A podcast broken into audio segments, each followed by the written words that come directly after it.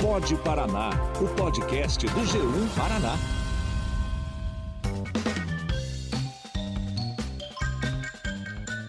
O fim do ano chegou e quem não fica ansioso pelo momento da virada quando escuta a clássica contagem regressiva? Mas a preparação para este momento, de um fim de ciclo e início de um novo ano, começa muito antes do relógio virar e envolve muitas vezes situações curiosas. Eu pego um barbante, amarro um dinheiro na pontinha dele e passo esse barbante na minha cintura.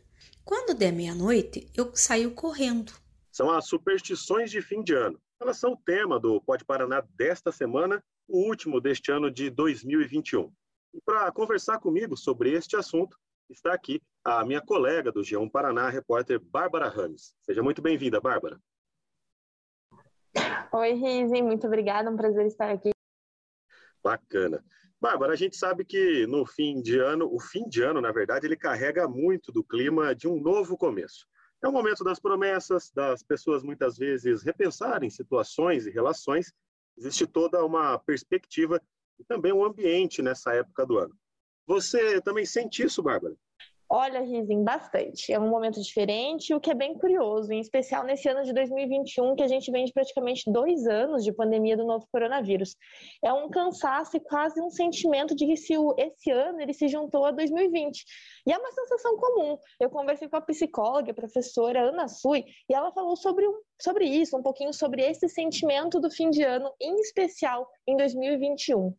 Dá para a gente pensar assim pela perspectiva de que nós somos feitos de rituais, né, enquanto seres de linguagem. Então, os rituais são muito importantes para nós, né? Então, se a gente pensar literalmente, o que, que muda de um dia para o outro, né? Não muda, nada, né? No, concreto da coisa não muda nada. Mas simbolicamente muda, né? E, e aí eu acho que nesse ano, mais especialmente, no final de 2021, é, a gente está muito sensível a essa ritualização específica, porque eu não sei se para você é assim também, mas para mim e para muitas pessoas com quem eu converso, acho que a gente tem compartilhado de uma sensação de como os 2020 e 2021 se juntaram num ano só, né? Então, nessa vibe pandemia, a gente não sabe o que aconteceu esse ano, o que aconteceu no ano passado. Então, assim, parece que simbolicamente a gente não mudou de ano. Porque, como acho que em 2020 a gente veio até com uma expectativa, né, de que o ano virasse, e aí a sensação que a gente teve, como a pandemia piorou muito em 2021 em relação a 2020, 2020 ao invés da gente virar de ano, acho que a gente teve a sensação, viveu a sensação compartilhada de que não virou o ano. Então a gente está aí com 24 meses nas costas, né? Esperando, ansiando que dessa vez tenha uma, uma virada de ano, né? Mas de uma maneira geral, acho que muitos de nós estamos muito sensíveis pelos efeitos da, do que cada um de nós perdeu com a pandemia, viveu, se angustiou, para além disso ser né, em dobro, pensando aí 2020 junto com 2021, para além né, de tudo que já por si só o, o, o fim de um ciclo e o início de um outro já comporta pra gente ver, né, como é engraçado. Eu não sei você, Ederson, mas eu mesma me sinto bem diferente quando chega essa época do ano. Até na forma de enxergar, enxergar as situações, mas também nessas superstições. Mesmo não sendo uma praticante assídua, não acreditando muito nisso, chega essa época do ano, eu já me preparo para escolher a cor da roupa da virada, para ter certeza que vai ter lentilha e uva na ceia no momento ali de passar o ano. E eu sei que não sou só eu que faço isso.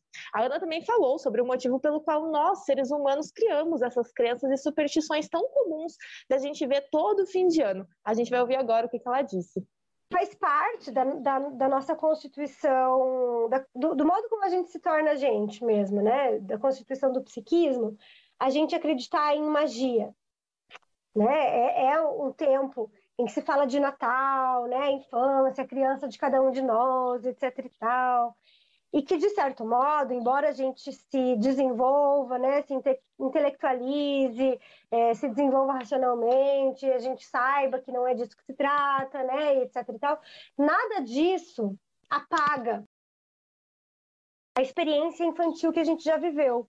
Então, esses pensamentos mágicos, eles ficam marcados em nós. Então, a gente faz uma coisa assim, tipo, ah, eu não acredito em bruxas, mas que elas existem, existem. Eu não acredito em signo, mas deixa eu dar uma olhadinha aqui. Eu não acredito que a cor vai influenciar, mas não custa, né, usar um branco, né, um, um amarelo, um azul, sei lá, porque eu quero esperança, vou usar o verde, né? Então a gente se apega nessas, nessas, nessas coisinhas que são resquícios da nossa posição infantil diante do mundo e que tem uma relação com, com, com o nosso próprio desejo de viver, né? Que é querer coisas boas, querer né, paz mundial, que o mundo melhore, que todo mundo seja feliz, etc. e tal. Então, que é um lugar infantil em nós, porque sabemos que isso é da ordem do impossível, né? De resolver tantas coisas assim. Mas, se a gente aniquila isso, a vida é intolerável, né? Então, assim, alguma medida disso é preciso que a gente possa sustentar que existe em cada um de nós. E acho que esse, esses finais de ano, né, com essas datas de Natal, Ano Novo, tem muito desse discurso, né, que, que nos emociona.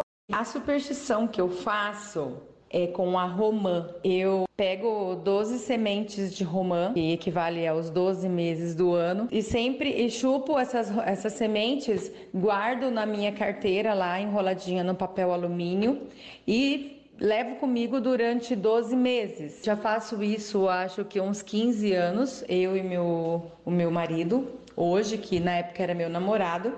Essa superstição é para não faltar dinheiro durante o ano. Acho que a Ana, assim como vocês que nos ouvem, é como a maior parte das pessoas. Não que eu acredite muito, mas por que não tentar, né? Essa superstição que a gente ouviu agora, quem faz é a Fabiana Queiroz, lá de Terra Rica. Essa da romana carteira eu já vi bastante, mas também nunca fiz. A gente agora tem uma outra superstição, que é da Cibele Pereira. Ela que a gente ouviu lá no comecinho do programa. Essa é muito curiosa, Bárbara. Depois da gente ouvir, queria que você dissesse já conhecia essa. Eu pego um barbante, amarro um dinheiro na pontinha dele e passo esse barbante na minha cintura, mas o dinheiro tem que ficar para trás. Quando der meia-noite, eu saio correndo, dou uma volta correndo pela minha casa. Para quê? Para que esse dinheiro, quando eu estiver correndo, ele está correndo atrás de mim. Então, para passar o ano não correndo atrás de dinheiro, e sim ele atrás de mim. Olha, para dizer o mínimo, é curioso, nunca vi, não conhecia, mas confesso que nesse momento estou considerando aderir se der resultado. E antes de passar para a professora Ana, pergunta se ela também já conhecia essa superstição. Eu queria contar agora com a presença da Zenaide Ferreira da Silva, que tem outra história para lá de curiosa sobre essa época do ano na cidade de Santa Isabel do Ivaí. Diz aí, Zenaide. Aqui em Santa Isabel do Ivaí, é, quando eu era muito criança, mais ou menos nos anos 80, que eu me entendo por gente, a tradição do Réveillon era a quebra de garrafa.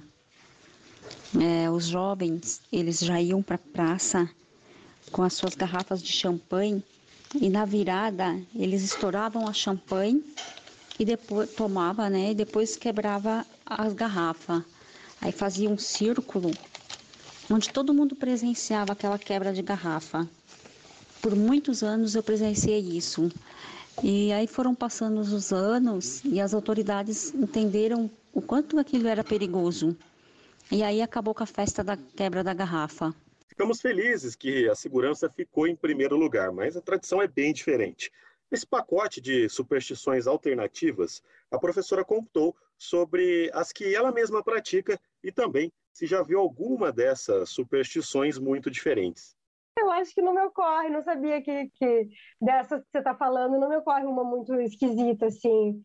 É mais essas normais, mas mais normais eu digo, né, de mais comuns, assim, né, mais, mais banais. Mas eu acho que deve ter dentro de, de cada família, né, se a gente investigar ali, todo mundo tem seus rituais mais estranhos e que às vezes a gente só descobre que é estranho quando conta para alguém que nos diz, ah, é?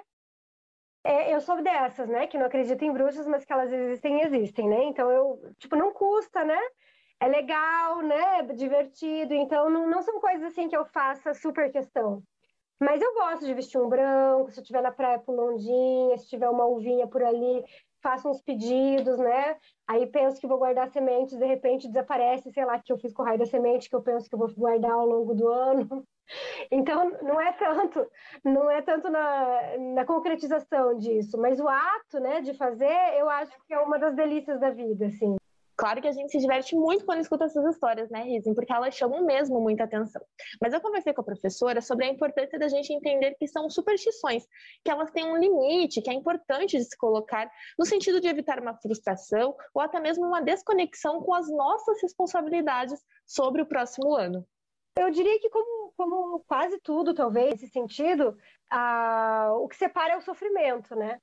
Então, se, se a coisa começa a se tornar um sofrimento, seja lá por que motivo for, aí a gente precisa né, dar uma atenção para isso. Se não, é uma brincadeira, né? Uma alegria. Porque o, o, sofrimento ele vai dando notícias justamente do quanto isso não é uma infantil, né? Nesse, nesse sentido da marca, do que fica em cada um de nós. Se torna muito grave. Quando a gente passa de uma certa ritualização que nos traz alegria a uma, como você falou, né, uma dependência de uma ritualização para que se possa alguma coisa. Você matou o infantil, né? Porque o infantil ali é, é, a, é, a, é a pegada da brincadeira, né?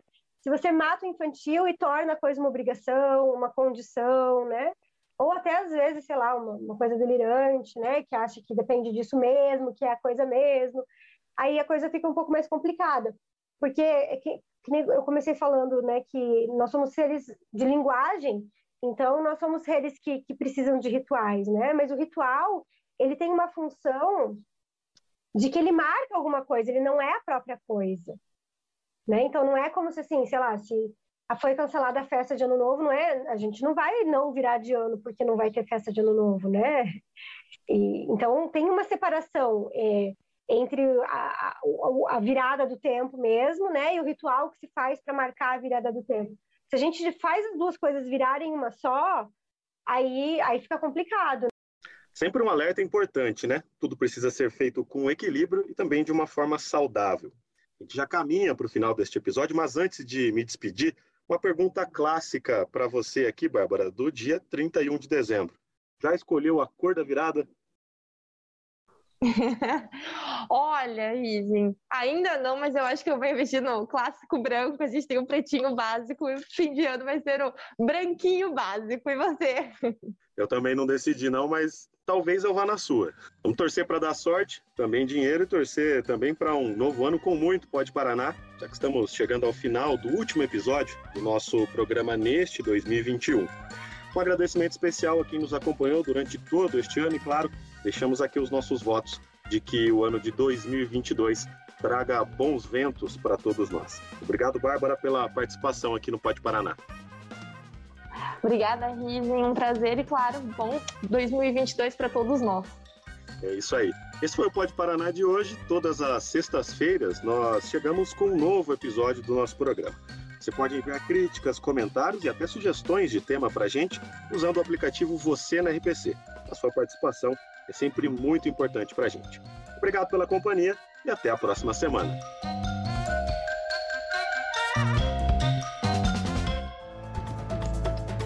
Este episódio foi apresentado por Ederson Rising e Bárbara Rames, que também fez a produção.